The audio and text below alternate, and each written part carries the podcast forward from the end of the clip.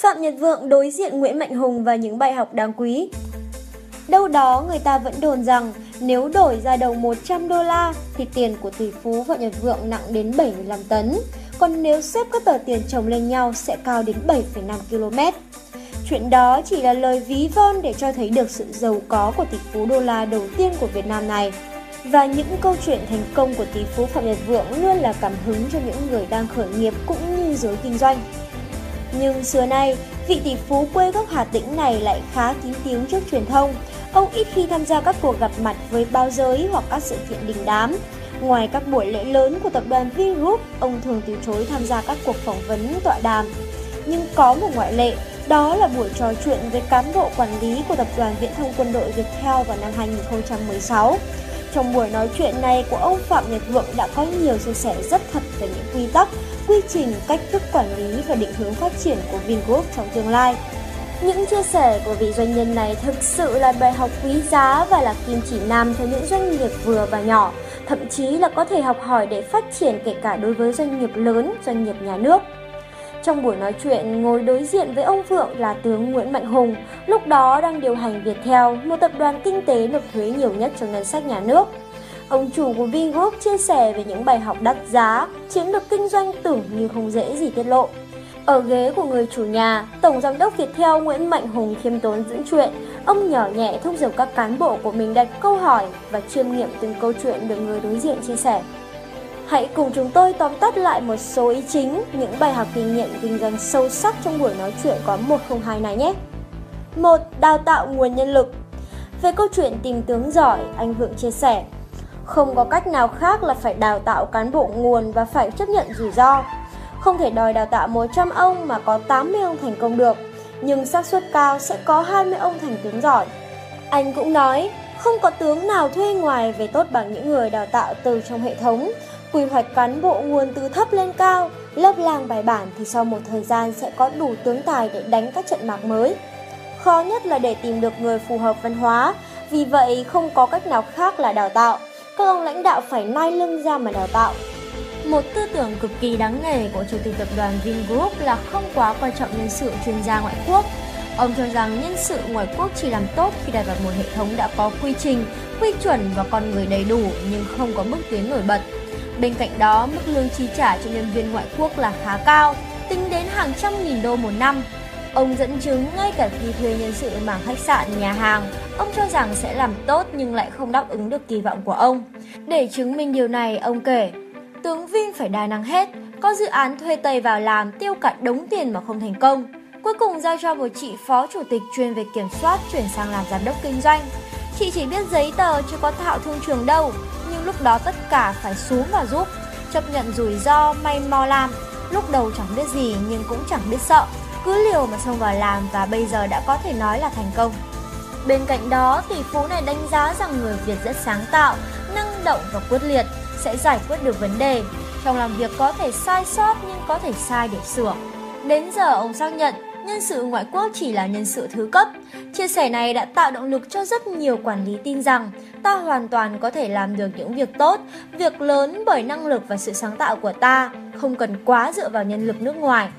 Về phát triển môi trường nội bộ, Vingroup cũng xây dựng chương trình Vingroup học tập, biến toàn bộ cán bộ, nhân viên thành con người học tập, biến mọi người học tập ở mọi nơi, mọi chỗ.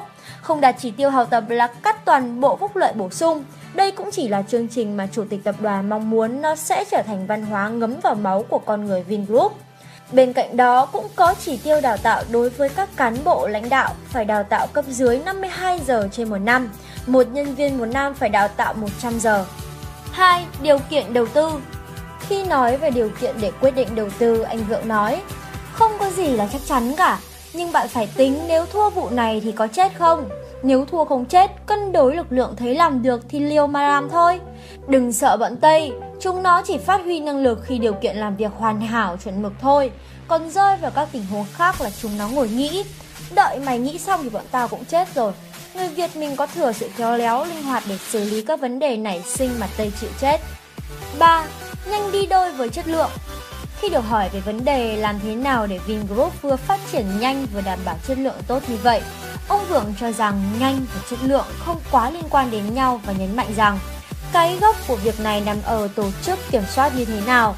Ông dẫn chứng, năm 1931, cách đây gần một thế kỷ, Mỹ đã có thể xây dựng tòa nhà hơn 100 tầng trong vòng 450 ngày, mà hiện nay Vingroup xây dựng một tổ hợp khách sạn ở Nha Trang khoảng gần 1.000 phòng, xây dựng trong 7 tháng và đảm bảo tốt chất lượng tiêu chuẩn phòng 5 sao.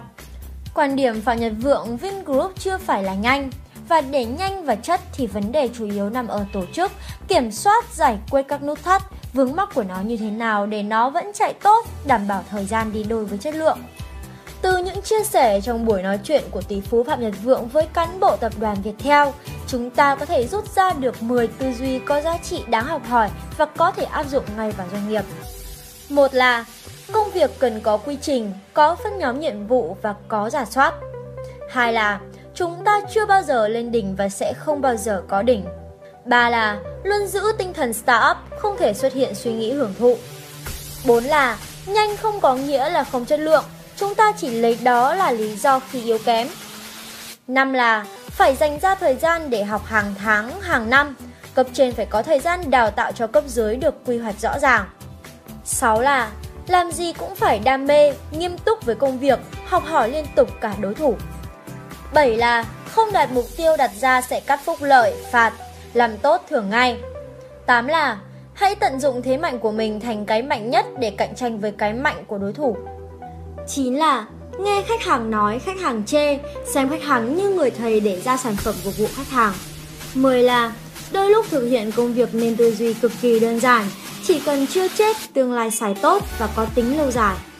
Cuộc nói chuyện của tỷ phú Phạm Nhật Vượng với cán bộ Viettel đã trở thành tâm điểm của truyền thông lúc đó, bởi đây không chỉ đơn giản là những hình ảnh, thông tin hiếm hoi của một vị tỷ phú nổi tiếng nhưng kín tiếng, cũng không chỉ là thông điệp khẳng định vị thế của tập đoàn tư nhân lớn Vingroup và tập đoàn nhà nước lớn như Viettel, những tập đoàn đứng top đầu của Việt Nam mà đó thể hiện sự thân thiện, học hỏi, sẵn sàng chia sẻ kinh nghiệm thành công và cả thất bại giữa những doanh nhân, doanh nghiệp có tầm nhìn xa với mong muốn phát triển kinh tế đất nước. Bạn nghĩ sao về những kinh nghiệm và bài học kinh doanh của tỷ phú hàng đầu Việt Nam? Hãy chia sẻ với chúng tôi ngay dưới comment nhé! Đừng quên like và chia sẻ thông tin này đến nhiều người hơn nữa. Hãy đăng ký ngay kênh Độc Đáo TV để đón xem những thông tin kinh tế, bài học kinh doanh thú vị mỗi ngày. Tin tức được tổng hợp và biên tập bởi ban biên tập Độc Đáo TV.